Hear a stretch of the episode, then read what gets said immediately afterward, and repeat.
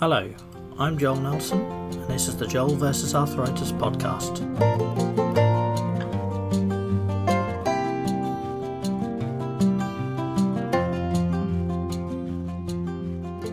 Hello, and thank you for coming back to the Joel vs. Arthritis podcast. Uh, we have a very special episode uh, for this week um, in that I'm joined by multiple guests, um, all people that I'm delighted to say I've known or spoken to over the last couple of years or had the pleasure of being involved in other events with.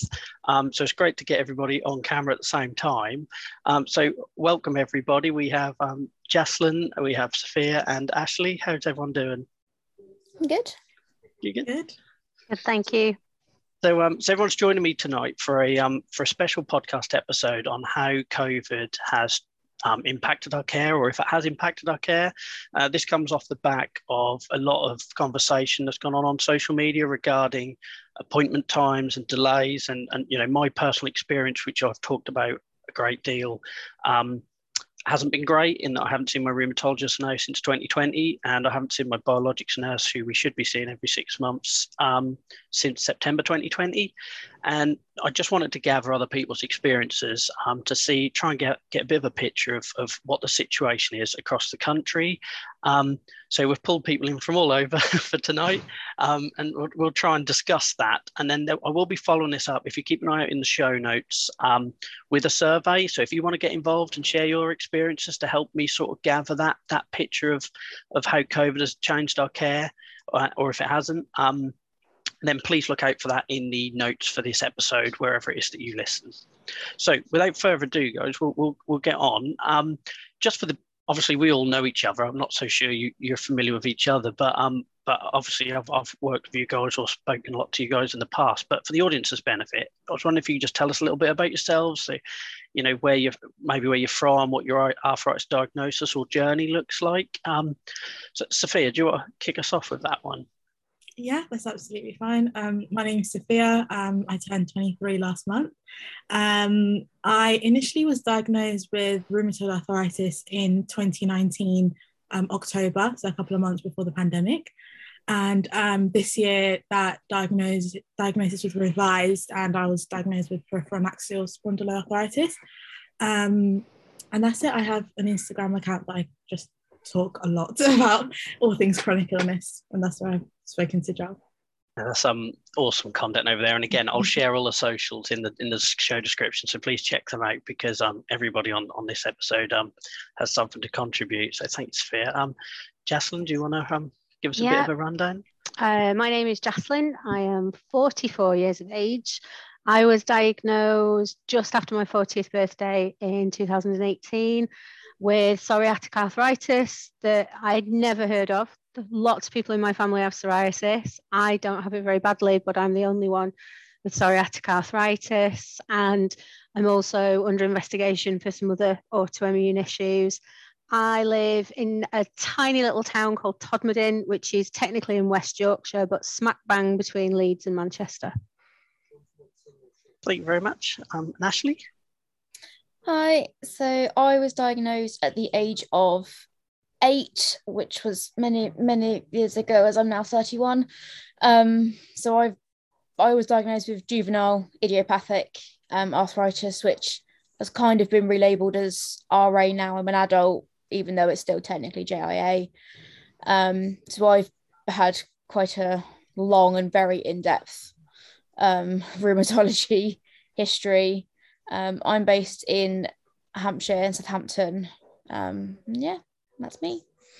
Thank you. Yeah, the um the name and changes for JIA is a whole different podcast episode. There's, there's a lot of depth there, so um, I fear your frustration on that one. Um, brilliant. Thank you ever so much for introducing yourselves. Um, so the first sort of question I wanted to, as a bit of a uh, I suppose, benchmark for, for people listening is, is what did sort of normal care for your condition look like before the pandemic? So things like how often were you seen and, you know, were you well monitored? Did you have a route into sort of your specialist or clinicians if things changed, um, you know, so if you fled or, or whatever? So just to sort of get a bit of a picture of what that looked like. So Ashley, do you want to kick us off with that? What it feels like a lifetime ago now, but before yeah. pandemic, um, what did that look like? before pandemic, I was sort of seeing my rheumatologist every three to six months, depending on what I'd been like at my appointment. We'd then gauge and the next one. Um, they'd got an advice line that I could phone. Um, it was always an answer machine, but they always just on it. Uh, call to listen to at 12 midday, and then we will get back to you either this afternoon or the following morning, sort of thing.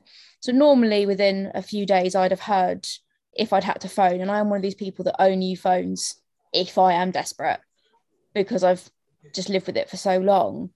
Um, so I was seeing them, yeah, sort of six months um, normally, unless I had a medication change.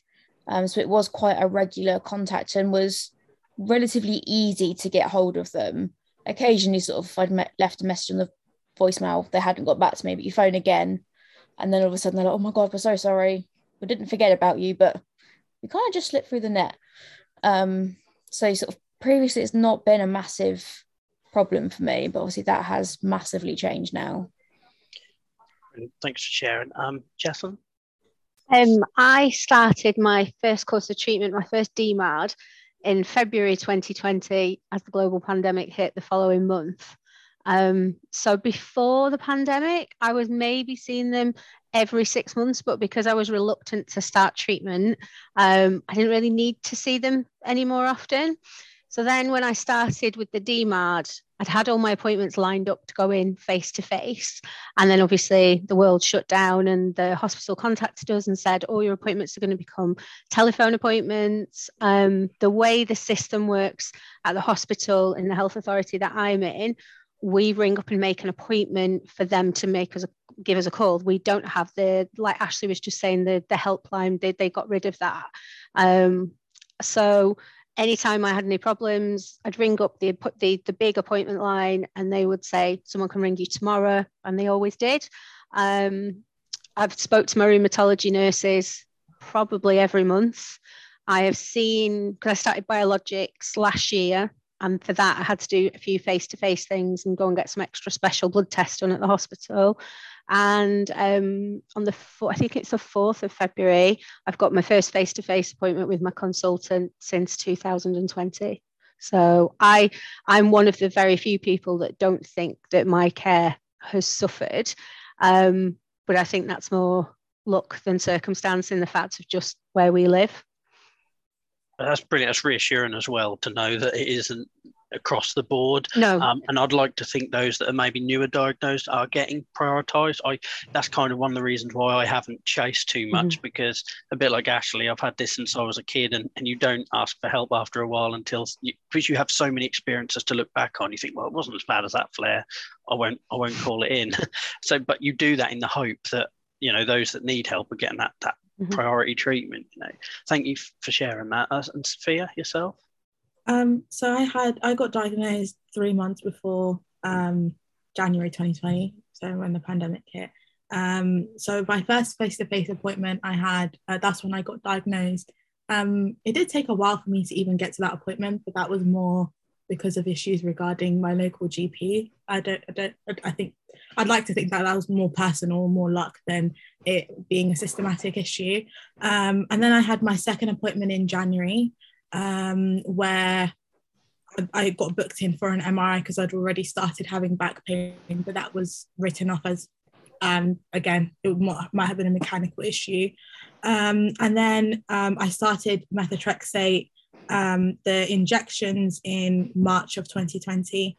And between January 2020 um, and November of last year, um, I'd only seen my rheumatologist twice. So the January, and then I had an appointment actually November 2021. And in between all of that, um, my diagnosis got changed and um, I started a biologic and I stopped methotrexate. I started another medicine. So um, some of that, again, we also have the nurses helpline um, at our local hospital. So um, I did use that again. At, at, the beginning, I was quite reluctant. I, you know, I've always been someone who um, not that I have a big ego, but I find it hard to ask for help. So at the beginning, I just used to just take a bunch of painkillers and just try and deal with it. But um, it got really tough. So I did start using the nurses helpline. And as more and more complications started to happen for me, so I started getting um, issues with like costochondritis and more joints were affected and my back started hurting. Um, I think they they kind of could tell that I wasn't not a normal patient, but something something else is happening. So they would then just give me appointments with the rheumatologist as opposed to giving me appointments with the nurse via the phone, which was really helpful. Um, but I did again, so a lot of the times I did actually slip through the cracks and I'd leave, I'd have to leave multiple messages to actually get an appointment, which was quite frustrating at times. Um, but I don't know what normal care really looks like because um, a lot of the time that I've been diagnosed, um, there's been COVID about. So that must be really difficult, especially with things like AS and axial spondyloarthropathy. Oh, that's amazing. I, I think I said that right. you know, I, I, think on average there's like a seven year diagnosis wait for that. And, and I had, I was diagnosed with AS at 14 and then they found out in my 30s that that was no longer the case, you know. Um, and so I've, I've, been through all the talks and all the measures and the checks and everything you have to do for, for that sort of condition. And and it's full on. So um, oh, yeah, I can't imagine how that's how that's felt. And it's, it's amazing as well that you've got such a positive voice um, online in the community with those experiences. I haven't now known that. That's, that's a credit to you. um, Thank you. But yeah, the, the biologics advice line is a is a was a game changer for me, and I think that was probably the first thing I noticed changing. You know, it was if you had an issue, you left a voicemail, you got a call back by the end of the day. So then when suddenly that stopped getting answered or nobody called back that was that was a big turning point which kind of leads me on to sort of what does your care look like now i know some of you have kind of hinted at it already so Justin, this might be a short one for you because it sounds like yeah, things just haven't. the same. It's exactly yeah. the same, yeah. It's just the same. Um, I will say that when we request a call back from the nurses, um, more than once, one of them has mentioned to me how overstretched they are and apologised for say the appointment slot was one till five and they've rung at like 10 to 5 and said, I'm so sorry you've been hanging around all afternoon for us. So I know they are underfunded, I know they are understaffed, but I um I've not slipped through the cracks yet. So um touch wood, I have there, touch wood. Um so yeah, it's not really changed at all. But like Sophia, I didn't really have a big picture of what DMARDs and biologics were before the um, before the pandemic. I was just basically dodging any suggestions of drugs that sounded scary for the two years before that. No, thank you for sharing. And um, I think it's important you touched on something there that I think is important me worth saying because sometimes people perceive when I'm doing like the awareness stuff is that it's it's moaning and complaining. I, I work in the NHS, as I know I'm not the only one on the call that does, and um, and there is a genuine part of me as well of concern, you know, because they take my biologics nurse, my rheumatologist. Some of those guys have been in my life since I was 13, mm-hmm. 14. I've planned starting a family with them. I've planned when you know things like marriages and that all went by them, which is just crazy. But it, they were a key part of your like almost extended support network family.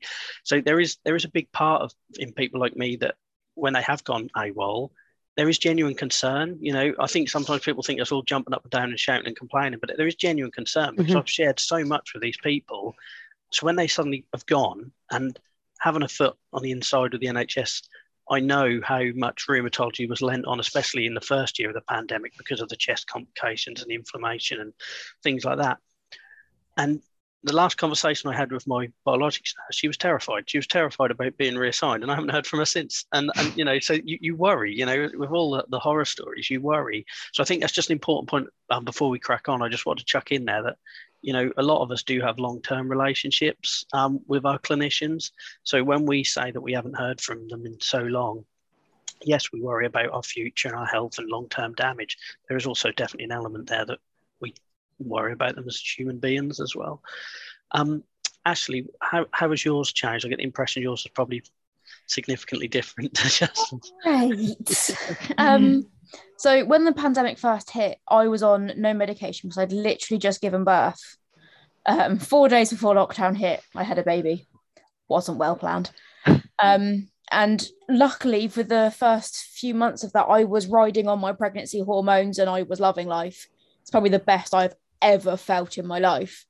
And then obviously they wore off and I sort of contact rheumatologist just sort of say, look, my pain's coming back, my swelling, the stiffness, everything's starting to come back.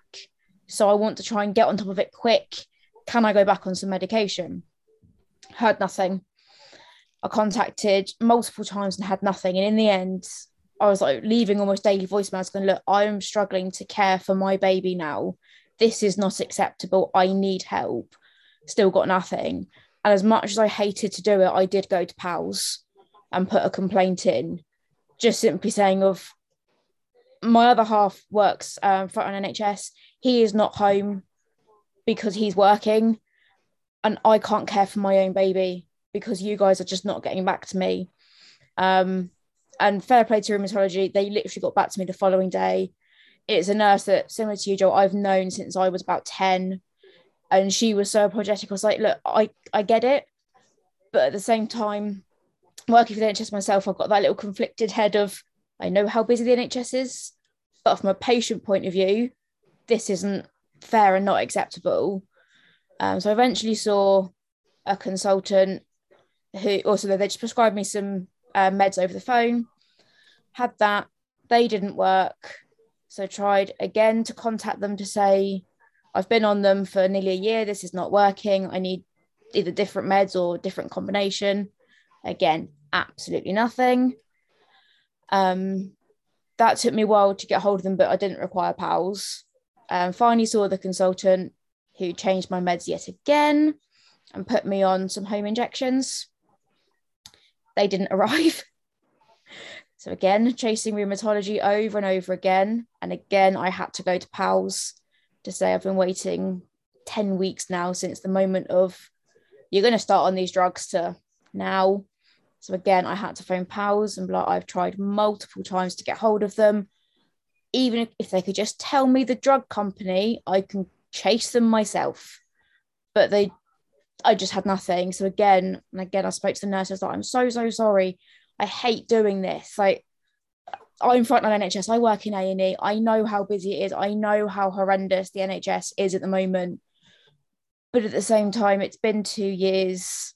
You guys surely they should have had some sort of changes in systems or something to work out.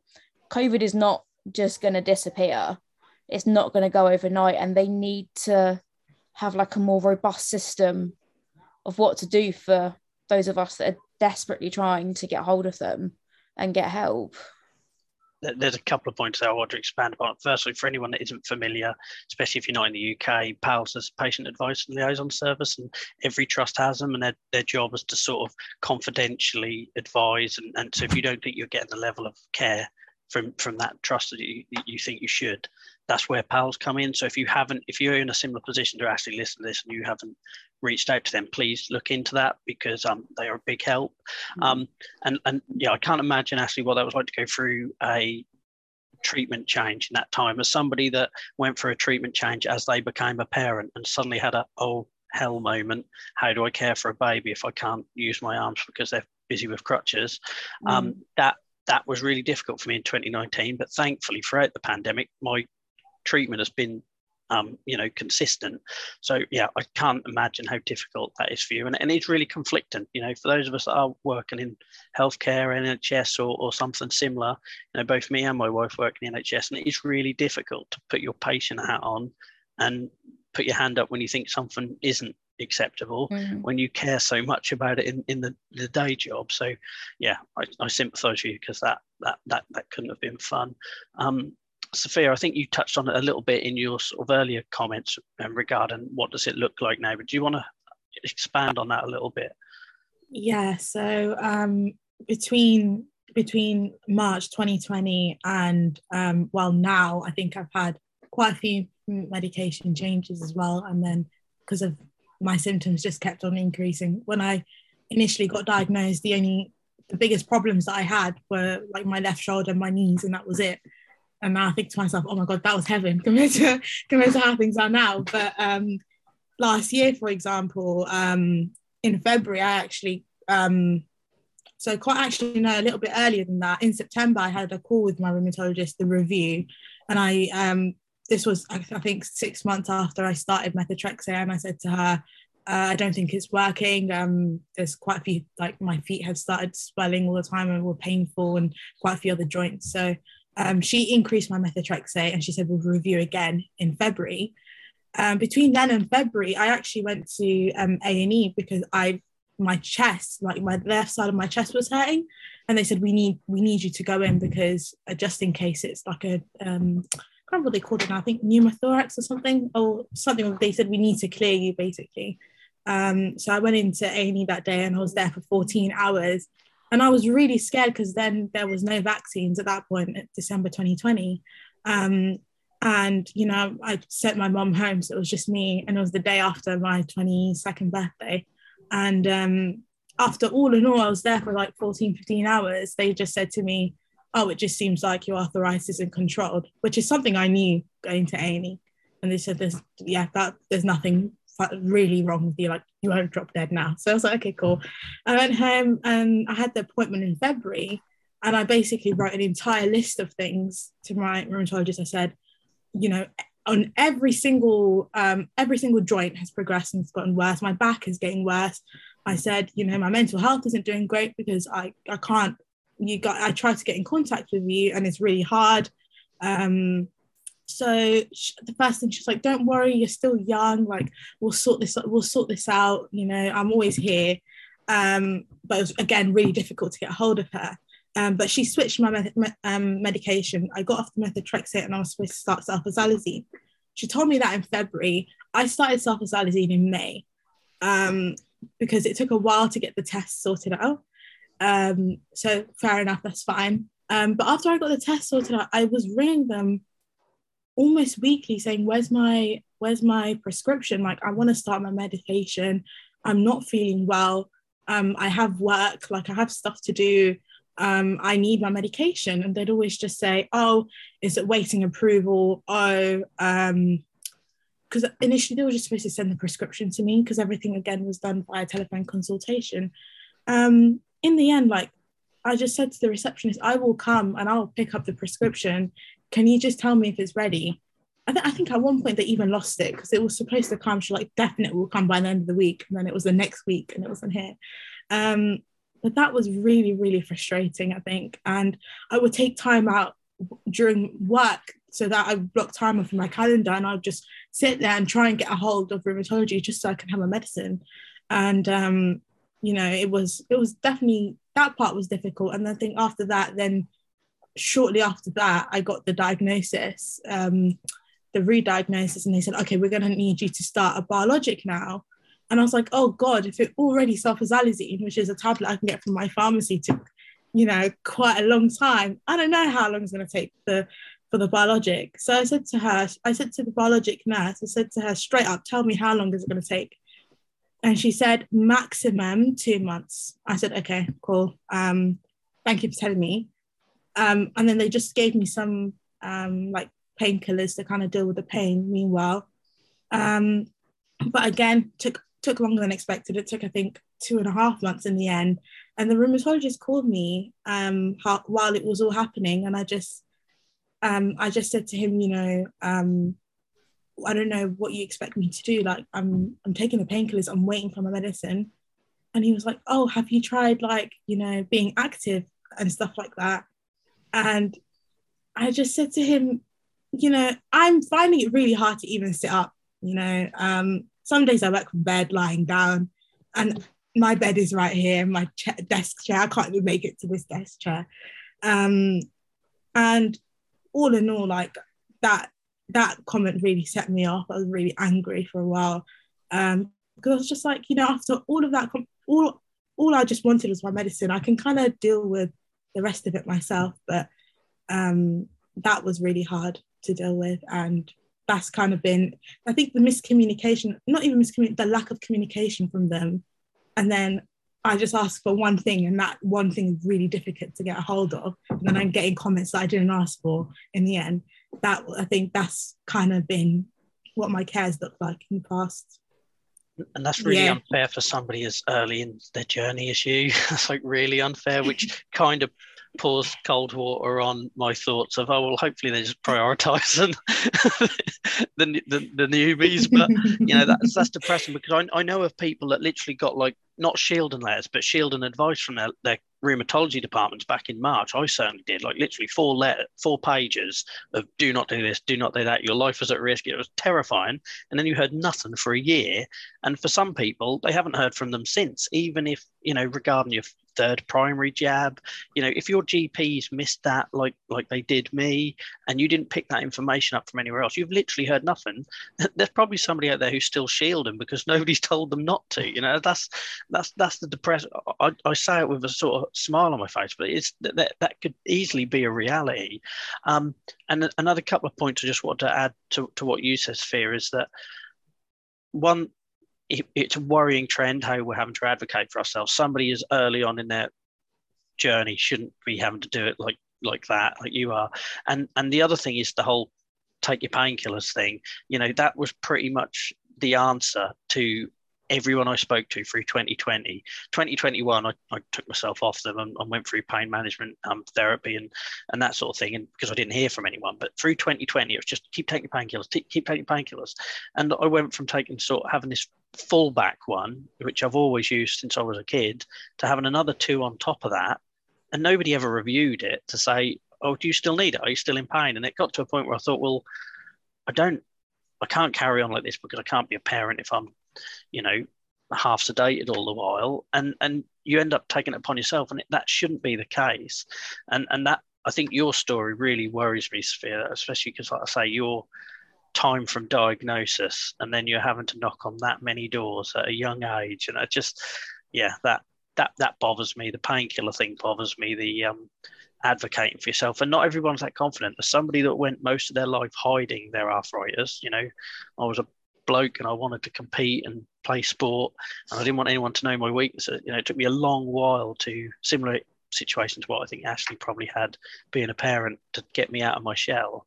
That's a really worrying experience. So yeah, thank you for sharing that. And I'm I'm glad you're in a better place. Well, hopefully. And and the mental health thing is another thing that I talk. I feel like I mention it on every podcast, but it's just like nobody's doing that. You go into your consultant appointment, they ask you, you know, how you how your pain is. They look at your blood test results. They look at an X-ray if you're lucky enough to have one. They never ask you, you know, how's it impact your career? How's it impact your family? What's your financial security because of your your arthritis? So um, yeah, that's sorry. I feel like I've got a lot more questions for you, Sophia, but I'm not going to. That'd be unfair. But um, yeah, I'm just sorry you had that experience. Um, so the next one, I suppose, I'll just ask openly so anyone can jump in. As like if that has changed for you, maybe not so much one for you, Jesslyn, but if it has changed for you, how does that make you feel? Like in terms of not just like right now and whether you're supported or not, but outlook or that sort of relationship with arthritis. How how does that how has that impacted that those experiences? To me, like it's just ridiculously frustrating because despite the fact that these rheumatology specialists obviously are very highly trained, that I don't think they almost realize sometimes just how debilitating arthritis is. You know, I'm not chasing you for these medications because I've got nothing else to do with my life. I'm doing it because I genuinely need it. I am in agony. I can't move. I can't bend. And you think I've got better things to be doing with my life than chasing you to do your job. And like I, I've I do feel sorry for the rheumatology department because I know how busy they are. But at the same time, I work full time. I'm also a full time mum. I don't have time to be chasing you every day, every week for the same thing over and over again. So it is a, it is frustrating from that point of view. And I say it's that horrible having that two sided head of patient and NHS worker. Um, but yeah, it's it's not the, the whole system just needs fixing. And i think they do need to realize that actually the reason we are harassing them and chasing them is because we do genuinely need this. So sort of similar to you my pain relief has never been looked at. I get my repeat prescription whenever i request it. No one's ever checked it or asked if i need anything on top of it. Um, and obviously trying to get a gp appointment currently physically impossible so you just you get on with it because you have no other choice. When people go to you, oh, I don't know how you do it, like working and this and that, because I literally have no choice. I either stay at home and don't work and have no idea how to pay the bills, or I get on with it. I push through the pain. I push through everything that I have to because I, there's nothing else I can do.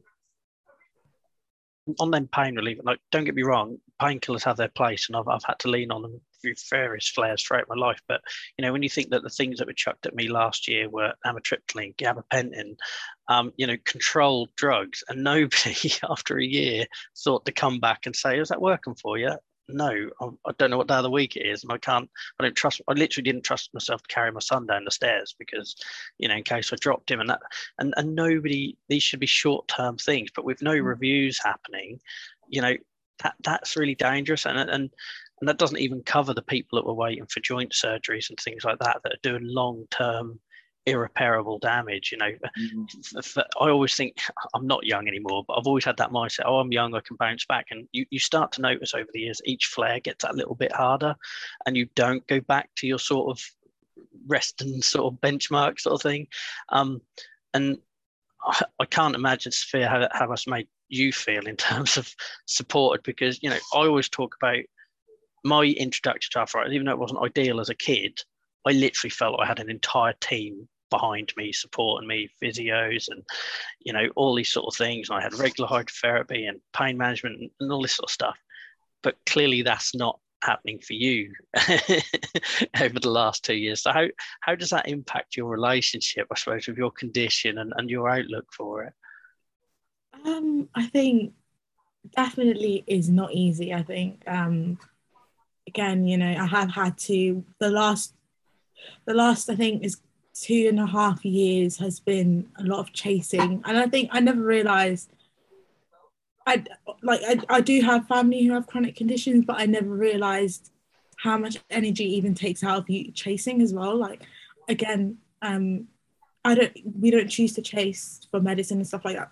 And frankly we never ch- chose to have arthritis in the first place. So you know if we need help and we're asking for help the least that that can be done is like if give that help if it can be given. Um but I know like the first couple of when I got diagnosed, it was my third year of university and I wasn't living at home.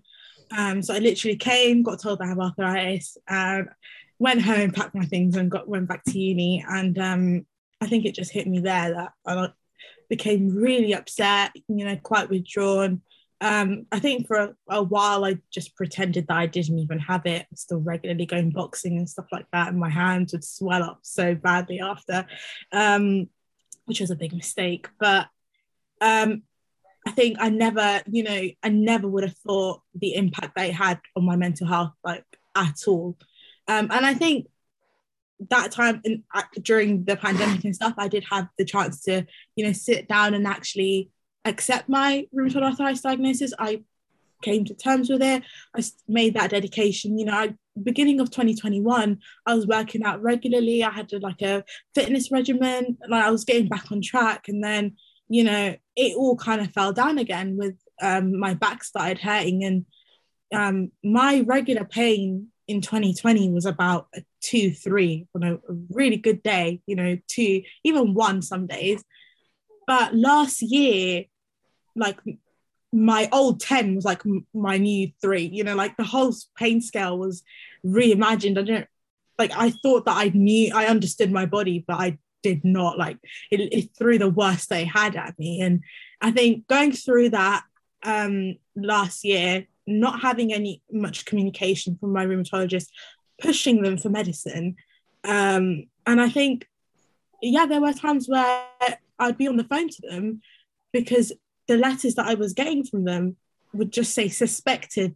After all my tests, and they said, yeah, you probably have it. The, the letters kept on coming back saying suspected um, um, AS. And I just said, please, can you update it? Because I, I don't want my, there's so many things on my records that people say, okay, yeah, it isn't this, it might be this. I'm like, just put it on my record because later, if anything happens, it's so much easier for someone to find something. Um, but it took them again a couple of months to even update my GP. And when I check my GP record, it doesn't even show that I have AS. It still shows that I have rheumatoid arthritis, and it has my methotrexate that I stopped taking nearly a year ago. Um, you wait until you get 10 years in and they start recommending drugs you've already tried and failed on because they haven't looked past the first note on the stack of papers. That's that is the most frustrating mm-hmm. absolutely. And that's that's that's what really frustrates me because it's like this is not even three years in and i'm already at my wits end. I'm frustrated. I'm angry at them. I'm angry at myself. Um and i just think okay well there's so many more years to go like there's no end to this. And it is it is, it is sometimes quite a depressing thought you know because i can the thing is i can accept my body and how my like how like how my my um like condition is and stuff like that. But you know when i go to the gp and i say oh i have this symptom and the first thing they always say to me is oh have you spoken to a specialist I think you should speak to your yeah. specialist. Um, they know better than you. exactly. And then when I call the nurses, they say, Well, have you spoken to your GP? I'm like, okay, guys, I understand there is a lot going on, but I just, I'm just, I'm not here to waste time. I actively do have to think long and hard before I call either the GP or the, the, the hospital because I'm like, okay, it's going to take a couple, it's taking time out of my own day um, but even that, like, it just makes me feel a bit like a burden. And I know that obviously that's something that we all think in our day to day life sometimes, but to have it like reaffirmed in another sense is quite um, upsetting. That, yeah. That's my and, little and the, no, no, you're fine. And, and, that's what we're here to capture those experiences. And, and the worrying thing I would say is that that whole going back and forwards thing is just it is the norm with our condition. Like if every time I went, if I had a pound every time I went to my GP and said something hurt and they didn't, the first thing they said was it's probably your autoimmune condition, and then you put on another eight to ten week waiting list. And so that happened beforehand. So I'm just like again, I know I said it before, but really sorry that that's your experience. What I would say is that the diagnosis stage and your first prolonged flare. I'll never forget that when I my flare, I went through little flares and I had my first prolonged flare, and you think, oh, this is never going to end.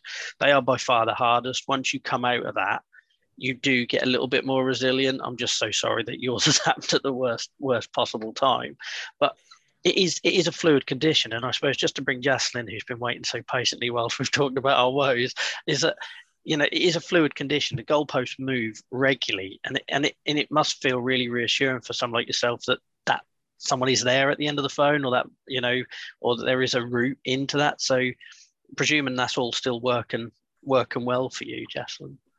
I think um, I thought I was doing a degree of self management with things because I was organizing blood tests and taking a piece of paper to my nurse and hearing all what you guys are having to do. Um, I, do, I do feel like, we, and it's weird, we don't live in a particularly affluent area. It's, you know, majority working class. My family live about 10 minutes drive away they constantly complain about their healthcare because they're under a different authority. Um, my rheumatology nurses check in regularly about mental health things and see if there's anything i need to talk to talk about. I was offered counselling and had counselling for how to deal with chronic illness. That was before i started all my like DMARDs and stuff. So yeah, I feel I feel really bad, and I think I need to get the spare rooms ready so you can all come and stay here. Yeah, I'm packing tonight. do it. We'll just all start creating fake IDs and become your children or something. Yeah, yeah, that's it. Exactly. That, that's so. Yeah, I do feel a bit guilty that I'm having a, a, much better experience. And like I said before, you can still see that that's overstretched. You can see that the GPs are overstretched. You can see that the nurses doing the bloods and then the rheumatology nurses at the hospital and the consultants, but they are still making it work and I don't understand why they can't make that work in other areas. That sounds seems incredibly unfair to me, especially listening to Safia because certain dates that you mentioned and like you said about starting your biologic. My rheumatology consultant had said to me January 2020 on my phone appointment, I want to get you on biologics. We can't do it until you're fully vaccinated. And then gave me a list of things I needed to do that would speed up the process. So if anyone finds my phone and looks in it that doesn't know me, I have so many pictures of swollen joints. I do look a bit like a serial killer, but I already had those when I went to see the, the biologics nurse. So it jumps that whole stage. It, they, they got that. And you had to have the blood test to make sure you weren't wandering around with TB or anything worse in you before they gave you the biologics. But even after that, they were like, right, healthcare at home, we're going to contact you, tell them when you want to start, your injections will arrive. And they did, just like magic. It's it's I, I, seem to have had the polar opposite to Safia, and I feel really bad about that. It's, it it would be better if we just had an average each rather than a yeah. bad and a good, maybe. The, the good thing is it offers some hope because that is exactly my experience years ago when I went on to biologics. It worked like clockwork, and I was given the right act, and I'd done all the tests.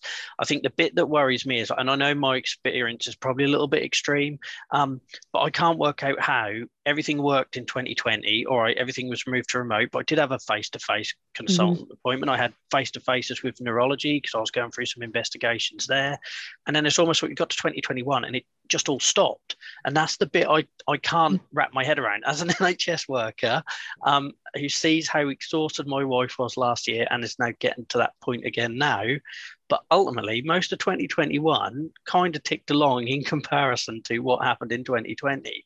So, mm. so that's the bit I can't understand. But the bit that worries me is that even that just arranging your blood test, for me, that shouldn't be down to us. Biologics is a very serious drug. You know, it lowers your immune system. It's got it carries cancer risk because you're not fighting as many things as maybe you would. Um, don't even get started on how many people out there on biologics don't understand it masks fevers and they shouldn't eat blue cheese and all this other stuff that seems to get missed. So if you're not seeing that um, biologics nurse every six months for a checkup and to do the you know the comparisons because you know say I go there and I'm flaring and my joints are all swelled up there's also that case that you shouldn't still be on biologics any longer than you should need to be you know because it is that that you need to give it the respect it deserves.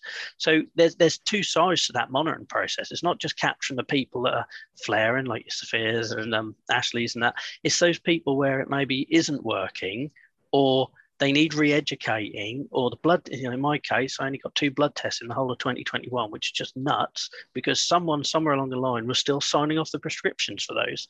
Um, and, and especially, realized, sorry, Joel, I know no, you fine. had an issue with your liver in the past. Mm. and i've had an issue with my liver. So this is why i'm always have to get my blood tests and I, I, I get them to even give me the numbers. Even when they say they're fine like i need the numbers. I've, I've yep. got like targets for them.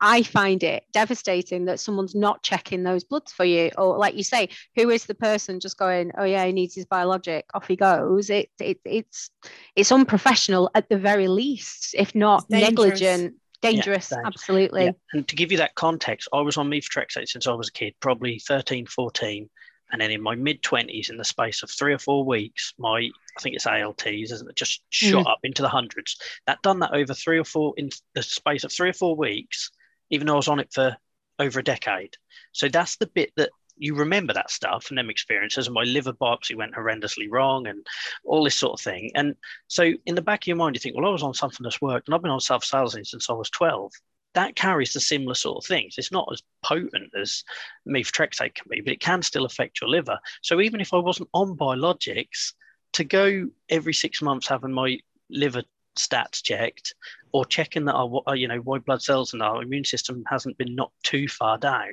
in a covid world is just mad because how quickly i went from being perfectly well and well managed on methotrexate to okay it's actually starting to kill you is you know is this worrying because it, it, literally was blink of an eye and it happened and i had to come off it and everything had to reset and i was in sort of similar positions to some of you guys have explained where you're like oh treatment change what happens now?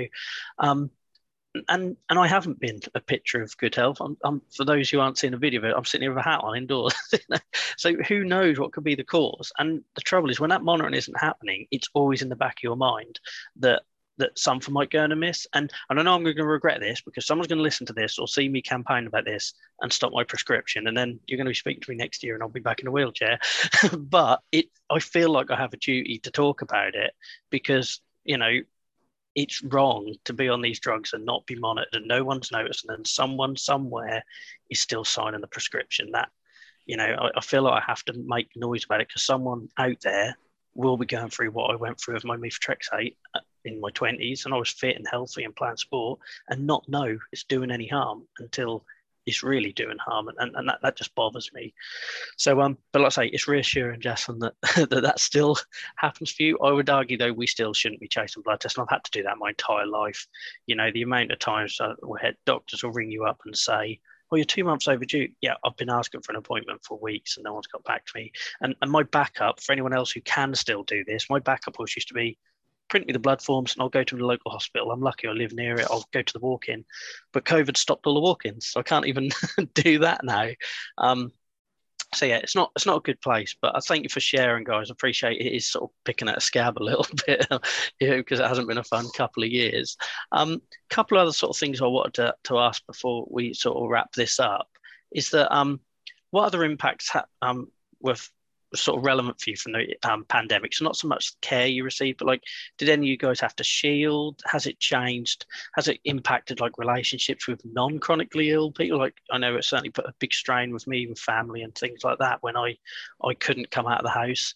Um, I was just you know I thought it'd be useful for anyone listening to this to to know what others' experiences were beyond the clinical care. Who wants to um contribute so, to that?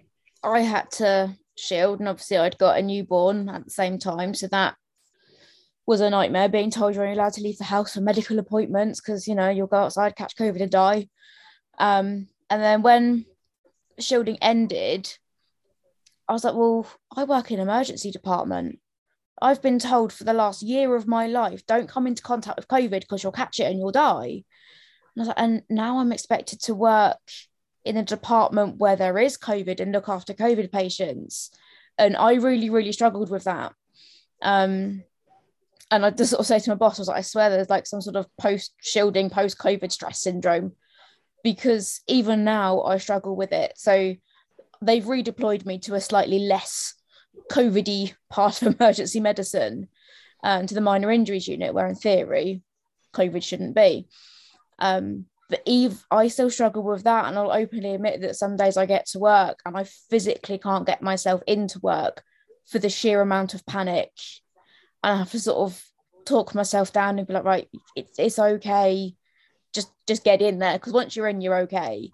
Um, it but, definitely is real, by the way. As somebody that shielded for a long time, even just my first dog walk outside of the house, mm. I was freaking. People were keeping a distance, and it still freaked me out. Yeah. I still felt like I was walking into the hedge or the ditch to keep a distance. And and I've worked from home ever since, so I've literally only talked to people like yourselves on webcam and Zoom mm. and things like that.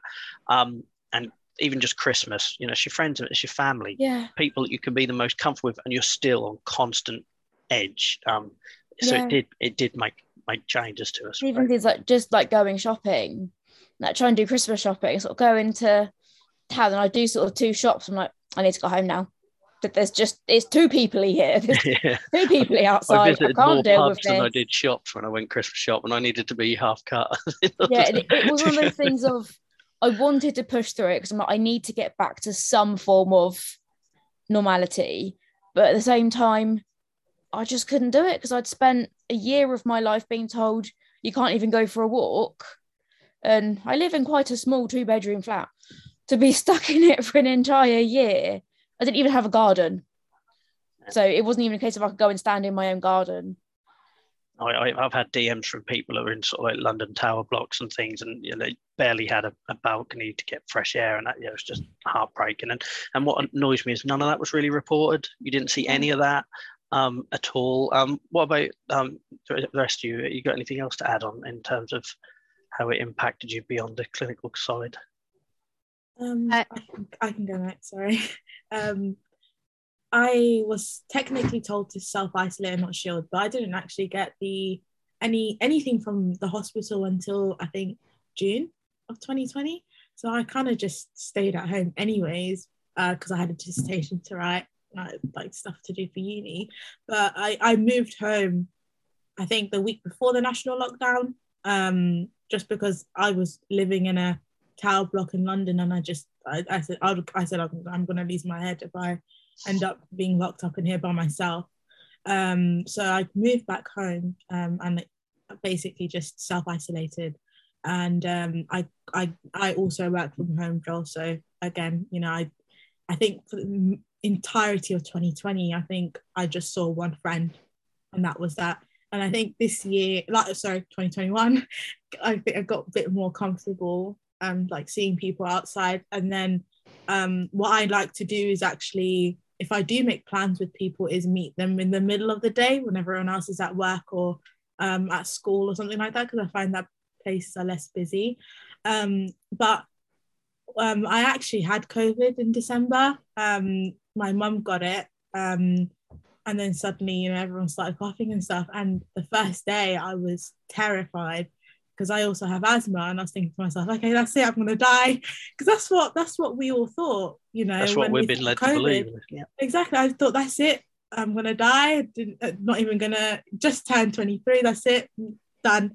Um, but it was, I think, and as morbid to say, uh, like morbid to say it, but once once I had it, and I'm so grateful it didn't it didn't become anything complicated for me. But I think I didn't I, like I because I experienced it, I know what it's like. Um, and you know, so many of my family who have similar symptoms to me, like like similar conditions to me, they were hospitalized and stuff. But I think because I got my third booster in the month before, that really helped me because I was be- I was much better than some of my family who are healthy. Some of them were bedridden for days, and to see that was scary as well.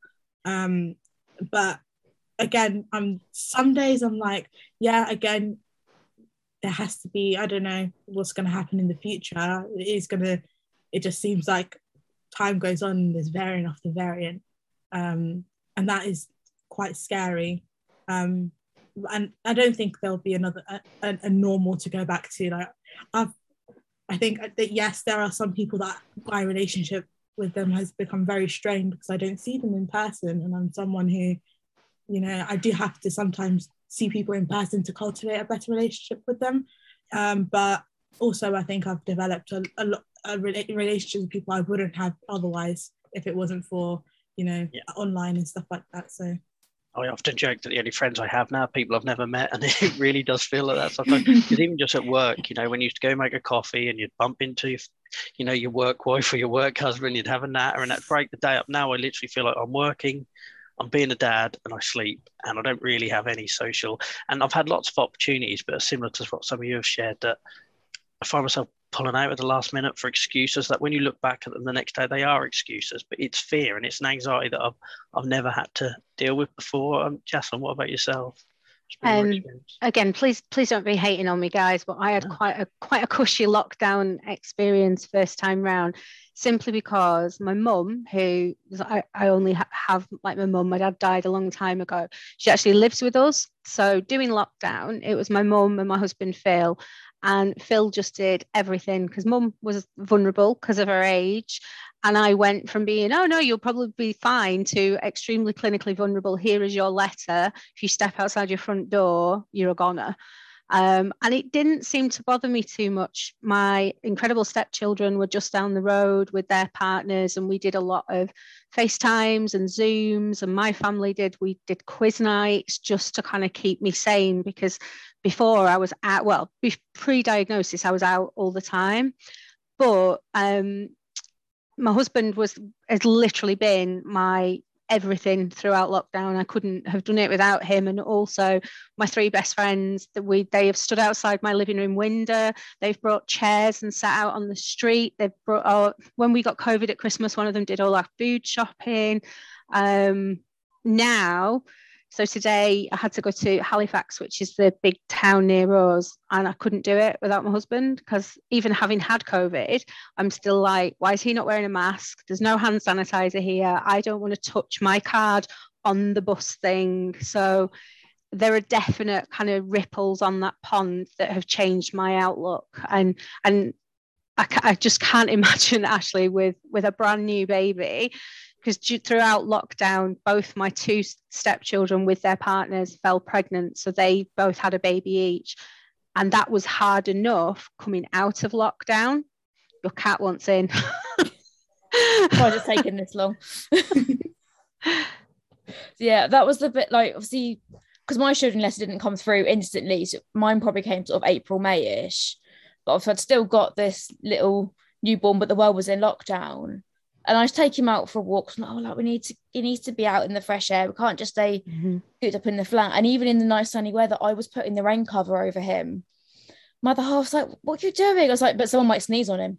And he's like, there's literally no one out here. This is why we're coming out for a walk at this time because no one's here. And I was like, no, someone might breathe on yeah. him or sneeze on him, or I need to keep him protected. And it was not long after that, sort of when I had my six week check and things like the GP, they diagnosed me with postnatal depression and anxiety. And I I genuinely believe if it had not been a COVID world, I don't think I'd have had that. Um, and I think because you did like you, when you have children, they it's right. You get this whole other personality. And I'm like, this tiny human is mine, and I will do whatever I can to protect this tiny human. And God help anyone that tries to hurt them.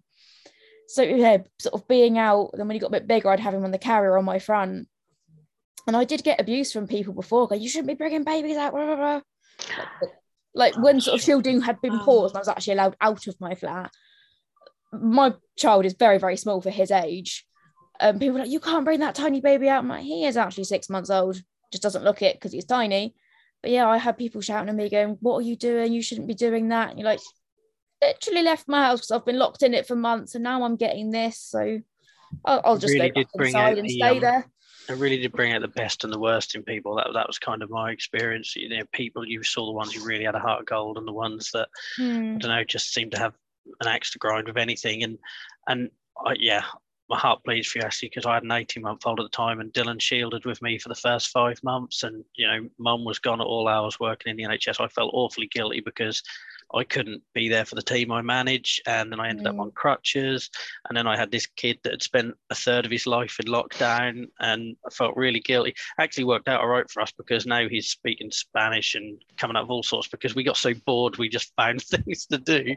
But I, at the time, I was having a proper breakdown about how it was impacting him, and and by the August, even though Shield had finished, I actually then sort of started having mental health issues and sort of got suicidal for the first time in my life, and that was all because of that being stuck in a box with the thing I cared about the most in the world. Mm. And all I could think about all day, every time I looked at him, was how is this impacting him? What a terrible human I am to bring somebody into this world, and you know all that sort of stuff. And I have been time, told that by a random man of the public, like parking in disabled bay, getting the buggy out, and someone's like, "You can't. That's not parent and child." I'm like, oh, I'm aware of that.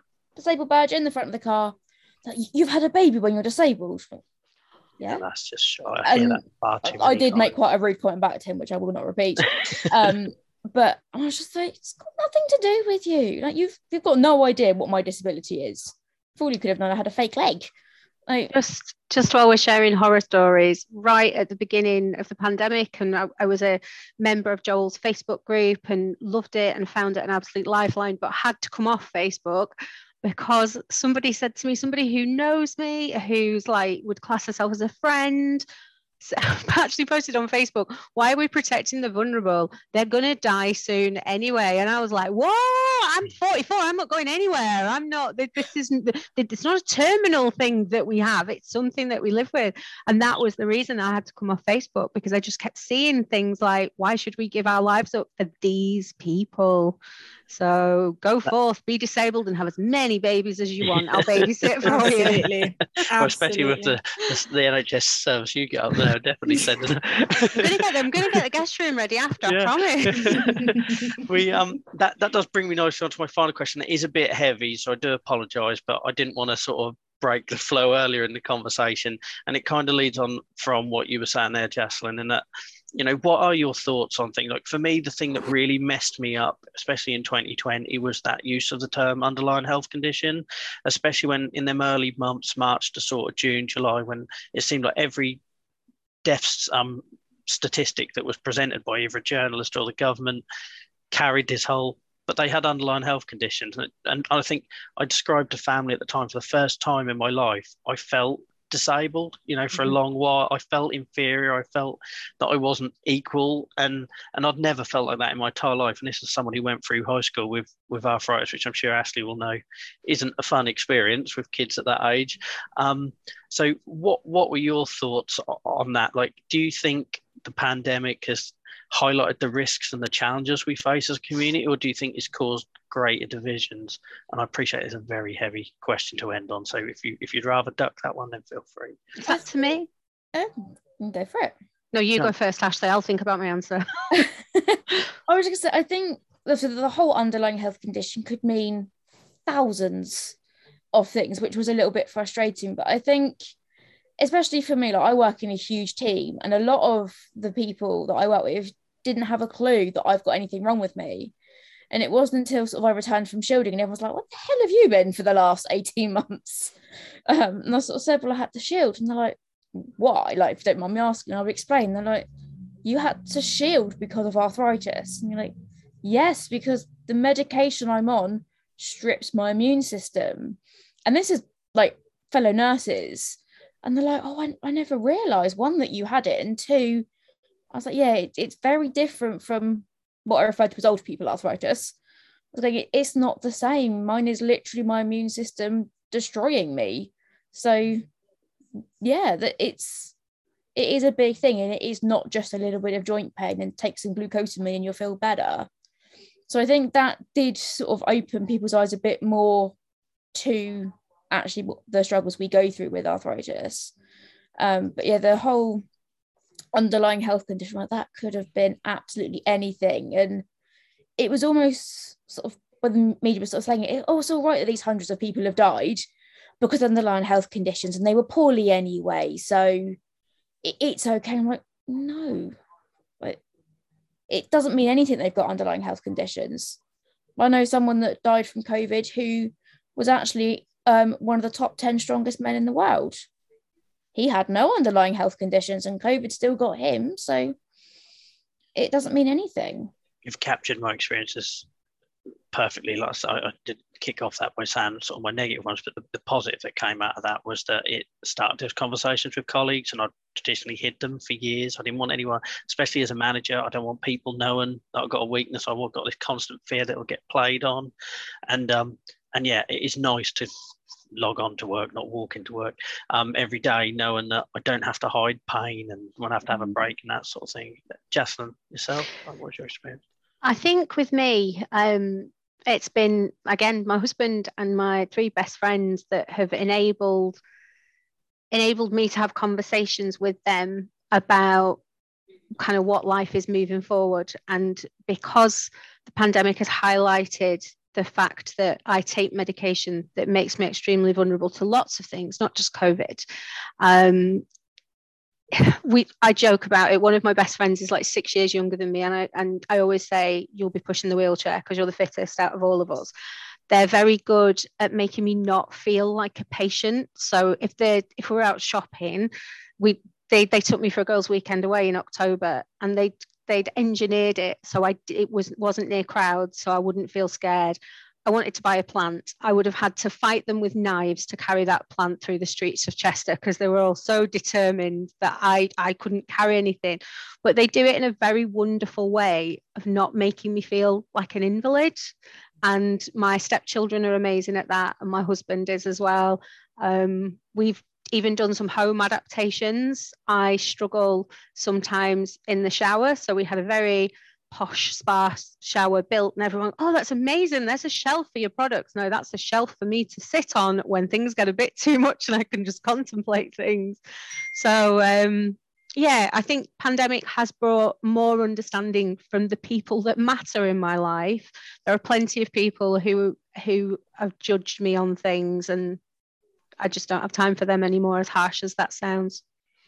That's, that's just really nice to hear, and that's also a mm. great outlook. So thank you for and sharing. you, you can all meet my friends when you come to stay. They'll be your yeah. friends too. when we all relocate. I can't wait to tell Phil when I get amazing. off this. Your rheumatology department's about to get swamped. Oh, they'll love you. Sophia, what about you? So, how do you feel about that term, and do you think it's, it's helped or hindered the last couple of years? Our our sort of you know our challenges sort of thing? Um, I think it definitely. I think reading, I think a lot of the headlines, especially like during 2020, and hearing hearing stories of people that I knew that had quote unquote underlying conditions. But you know, at the end of the day, like underlying con- anything, you know, it could just be mental health. That's technically an underlying condition. It, I don't. It doesn't make you more or less susceptible to COVID. Um, but I think in I think what this pandemic the positive that it's brought for me specifically is the fact that you know I have a job now that traditionally I would have had to go to the office nine to five, whereas I work from home and I've worked from home since I, I've graduated. And as my health has gotten worse and worse, I'm happy that at least it's at home where I have my chair that was custom made for me and all these other things that I have, a hot water bottle that I have on my back. Um, you know, I can work from bed if I have to. I think those reasonable adjustments have been a lifesaver. And, you know, for people for years that they, they weren't allowed to work from home because productivity and stuff like that, which is rubbish. Um, that is definitely, I'm hoping that it's not just because now people want to go back to the office that we're not kind of forgot, forgotten about. And that's the thing that I think the common theme has been like for some people, the shielding period for us, it has it has ended, but I think not at the same time because that fear and stuff is still about and other people are going about living their lives as normal. Whereas for us, it's not even if it's not about COVID, it's the fact that oh now have to go back to explaining myself why I'm why I'm using a disabled toilet or why I'm using a disabled bay. Um, or why, for example, if someone says to me, um, oh, come on, like, even for example, um, I went to a squat and lunge class a couple of months before I got diagnosed, and I just said to the instructor, listen, I don't do um, lunges, my hurts my knees. And he just said, ha, you've picked the wrong class then. And I think, um, no, I didn't pick the wrong class because that I can do something else. You know, I don't have to do lunges. There's so many other exercises I can do. Um, I don't know why you want to stick to the one that I can't, but that is that. that I think definitely the fact those reasonable adjustments and stuff like that have helped me a lot, and I've helped a lot of people throughout the pandemic. Um, but also, I try and make it a policy, especially uh, when I was working, when people do say, "Oh, how are you doing?" or whatever, and I did take a lot of sick days, especially when I was getting re-diagnosed. I'll just be honest. I, I feel like I'm dying. I don't feel well at all. Um, you know, um, I've had to take this many painkillers to even be up right now and stuff like that. And people do say, "Oh, um, I never would have thought someone that looks like you could be, you know, like that could be your experience as well." Um, but I think it also humanizes um, the condition as well because people do think arthritis, old people, like it's that long running joke. Oh, you get arthritis if you crack your fingers or whatever. But you know, people like that look like us and look like anyone can have arthritis, and um, I think that's something that I've been trying to do as well.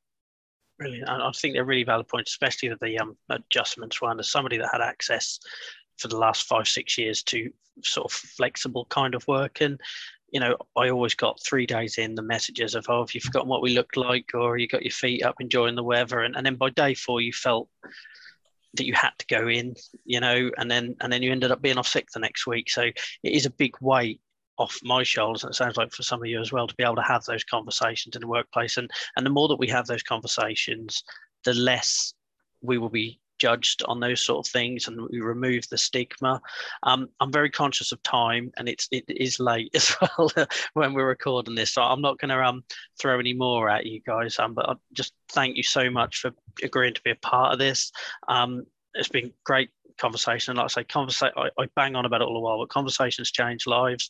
So um, if just one person listening to this um, feels more confident to advocate for themselves or reach out for support or or realize that maybe you know they're not getting the care that they they could be getting then then then we've done our job. So thank you all for um finding time in your busy schedules and, and the evenings to um to to join us. And and as I said, um, for anyone listening to this back, I'm hoping by the time this comes out that there will be also a survey. So I would very much like to um, capture, obviously all anonymized goes without saying, but what your experiences are around the country because I'd like to get a picture of of of this. Obviously, yeah, Jocelyn's had a fantastic experience.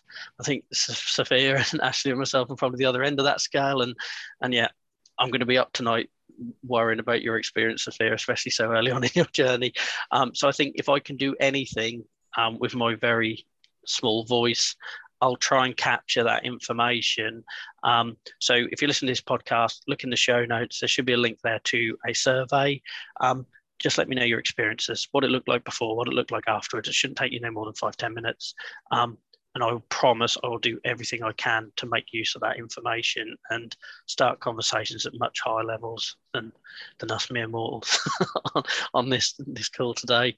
So um, thank you so much for joining me, guys. Thank you very much for listening. Um, don't forget to um, subscribe and leave a review wherever it is that you're listening to this on. It makes a huge difference in a very busy crowded world um, for people to find us. And ultimately that's the that's the goal here for, for people to find our stories so they don't feel so alone or it empowers them to to share their story. So um, please um, please do that. And then you'll get notified next time a new podcast episode is released. Um, but for me and i'm sure everybody on the call thank you so much for joining us